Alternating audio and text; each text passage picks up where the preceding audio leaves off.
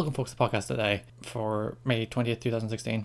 There's a thing that happens whenever I see an X Men film. This happened with Days of Future Past. I'm pretty sure it happened with First Class as well. Where once I watch one X Men film, I for some reason want to watch every single one of them, then watch cartoons, then even look into reading comics, but I never read comics, so I don't end up reading the comics. So that has happened again. I literally can't help myself. I just start watching X Men things it's inevitable when I watch an X Men thing. I like the X Men. It goes right to the cartoon, you see. When I was a, a youngin, a young boy in the 90s, there were two particular cartoons. I wasn't really uh, like people like the Iron Man cartoon, and there was a Fantastic Four cartoon as well, but I never really got into those. My two 90s cartoons were X Men and Spider Man.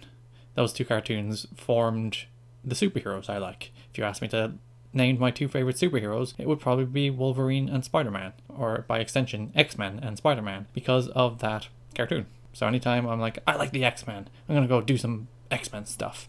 I'll break out Marvel Ultimate Alliance. I'll break out the X Men Origins Wolverine game, which is actually better than the film. It's actually a really good film tie-in game, which is extraordinarily rare. I will break out. I have the Cerebro collection, which is all of the DVDs on Blu-ray. I will eventually get Apocalypse on Blu-ray, because who doesn't need all the X Men films on Blu-ray? Blu-ray. This is not a promotion for Blu-ray, but so I figured if I'm going to be watching the X Men films and I've already reviewed two of the X Men films, one by chance, one by design, I might as well spend the rest of the week and some of next week reviewing all of the X Men films. So that is what podcast today will be for the next um, two, three, two prequels, Days of Future Past, next five days will be me reviewing each X Men film one by one. I'm sure that's exciting for all of you who love X Men. I'm sure it's not very exciting for all of you who don't love X Men. Also, slight programming note due to the nature in which I'm taping these episodes, there will be no poker rap. I'm sure you're devastated. I'm devastated. There won't be any poker up until the end of these X Men episodes because I'm taping them all within a day or two of each other, and that's kind of cheating. I'd, I'd basically get to the same place. So I, I want a few days to, to go over my poker rap skills because God knows the first few days haven't gone so well. Though yesterday's went okay. I nearly got halfway yesterday before I bottled it. So, as you might have guessed, I reviewed X Men uh, earlier this week. I reviewed X Men Apocalypse earlier this week. So, the natural place to go next is X Men 2 the 2003 film, directed once again by Bryan Singer. He directed X Men 1, 2, and then the two most recent, handed off the series. He actually did the story for First Class as well, so he was involved in First Class and produced it. So the good X Men films are the ones that have Bryan Singer involved in some capacity, and the bad X Men films are, are the ones that don't. Though some of the X Men films that don't are they're not terrible, particularly with the second Wolverine film. I like the second Wolverine film, but I'll get to that when I'm talking about the second Wolverine film, won't I? Whereas today, X Men 2. The first film was a critical and commercial success. It made $300 million off a $75 million budget. And the sequel made 100 or 407 off of 110 million, which is quadrupling their money rather than more or less tripling it, which is what they did the first time. So it was more successful than the first. It did make more money than the first in nominal terms. Same cast reprised the, their roles for the most part. Stewart, McKellen, Jackman, Berry, Janssen, Marsden, all back. Alan Cumming uh, was introduced to play Nightcrawler. Brian Cox was introduced to play William Stryker, who has a role in the prequel films as well. Well, Brian Cox doesn't, but the character William Stryker does. He has a fairly considerable role because he's the person who created Wolverine. So, of course, he has a considerable role in prequel trilogies when we're dipping in and out of Wolverine's origin story. Because the prequel trilogies don't really tell Wolverine's origin story because they did that in a film relatively poorly, but uh, the, the prequel films kind of bounce around the period where Wolverine is made into Wolverine, or a Claw, slashy slashy, adamantium Wolverine, rather than Bone Claw, just healing factor Wolverine. The Bone Claws are creepy. He has them Days of Future Past, and Bone Claws are objectively creepy. Steel Claw, or Adamantium Claws, they're not steel, are much better. The plot this time is that Stryker is trying to eliminate all of the mutants. Pretty straightforward. it's more tying into Wolverine's past than bringing Wolverine's story along a little more. It's it's more of a Wolverine film than it is anyone else. Well, actually, it's a it's a Wolverine slash Jean Grey film more than anything else, which is to a large degree what the first three X Men films and even a lot of the other ones as well have built around the story of like Wolverine and his how he lost his memories and gained adamantium, and how he's trying to find out what happened to him, and Jean Grey and her emerging extraordinary superpowers. Where it's just like I'm a slightly less powerful version of Professor X. But wait, no, I'm actually more powerful than any mutant known to man. That's the, the Jean Grey story with the Phoenix thing. This film kind of sets up the, the following film, The Last Stand, which goes kind of deeper into the, the Phoenix saga. She she kind of becomes the Phoenix at the end of this film. It's it is a really good film. It's a surprisingly kind of quiet film. Not quiet in the sense that there's not action, but quiet in the sense that it's it's grounded on a, a relatively personal level. They don't like go into big scale battles with large armies or cities that, that are under siege or any of that stuff.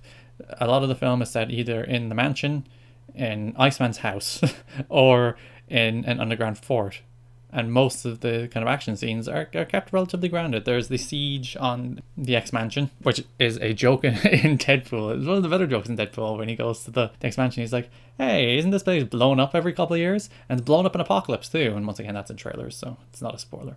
And it's it's not blown up in this film, but it is under siege. People break into the house and invade it because they can't have an X Men film without the X Mansion being either blown up or invaded.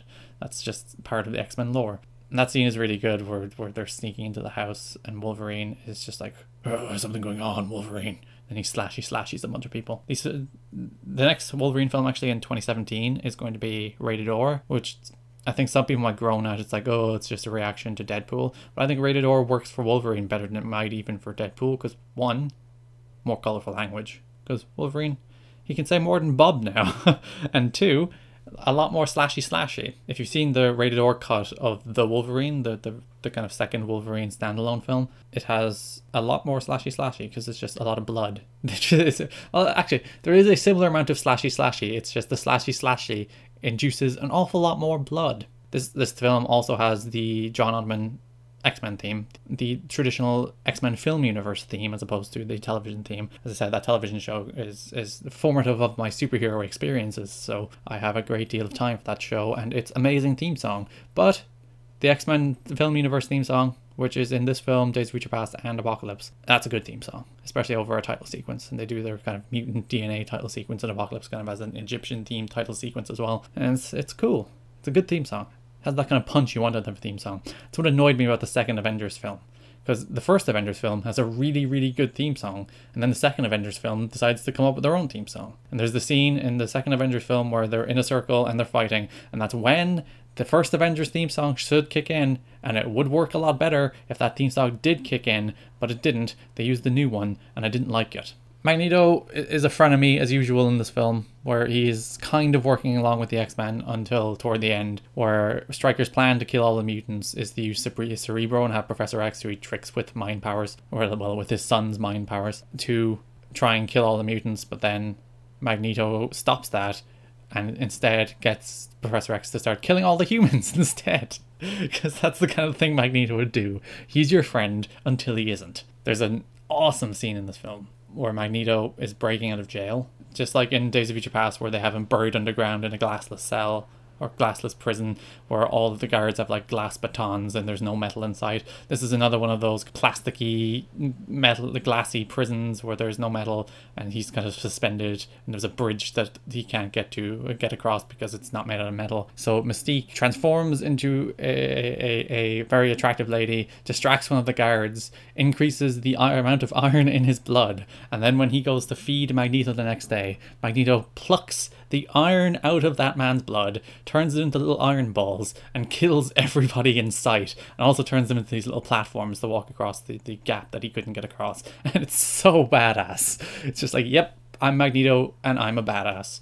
You try to get no metal to me, but metal comes, and I'll murder you all! Because Magneto's a badass. Also, a, a, complex, mature villain who's kind of everyone's friend, but then not your friend, and then he'll kill you. He kind of does that. Also, can't go without mentioning the opening scene where Nightcrawler is breaking into the White House. Because Nightcrawler is an underrated mutant, an underrated X Men. He has some some good stuff in Apocalypse as well. But that scene where he's kind of zipping and, and teleporting in and out, and it's brilliantly shot, or it's, it's kind of slow mo, but it's not obnoxiously in slow motion, where, where he's just zipping in and out, dodging people, killing them, and all you can see is like his, his puffs of smoke, and he appears for a moment, dodges bullets, kills somebody, well, doesn't kill anybody. He, he beats them up, and he's trying to assassinate the president because why not? this film does focus on the usual kind of X Men themes. Trust between humans and mutants, and people hating mutants and wanting to kill mutants. Though Stryker is a little more motivated by uh, his his son's mutant powers because his son plays a role in this film. His son is the person trying to trick Professor X into killing all the mutants because his son is kind of in a wheelchair and has mind powers, and there has a history with Professor X in the school, and yeah, it's it's usual X Men fare for a plot, but it works and it's small scale and it's good fun. It's interesting how a lot of the the kind of main X Men characters, well not main, but the, the likes of you could say Kelsey Grammer's Beast and Ellen Page's um, Kitty Pryde, they, they don't actually come into the, the the third film. I'm pretty sure Kitty Pryde is in this film, or at least someone who is supposed to be her. She she doesn't have a major role. She runs through some walls, and it's not Ellen Page. But it's interesting how those characters are at least featured in Days of Future Past, but they're from the film that nobody likes, and the film that I will cover tomorrow. But that's X Men Two, a really good film about teens and mutants and kind of outcasts, and, and can connect with a number of people on a number of levels. That's why X Men films are actually quite good. And uh, on a kind of thematic level, they're more mature than the Marvel films, though some of the more recent Marvel films have been at least trying to, to tackle more interesting issues, particularly the Captain America films, because hashtag Team, Team Cap. Tomorrow I will talk about X Men 3 The Last Stand. I'm sure it won't be as bad as I remember it. It can't be as bad as I remember it. Who knows? Thanks for listening. I will see you tomorrow. Bye bye.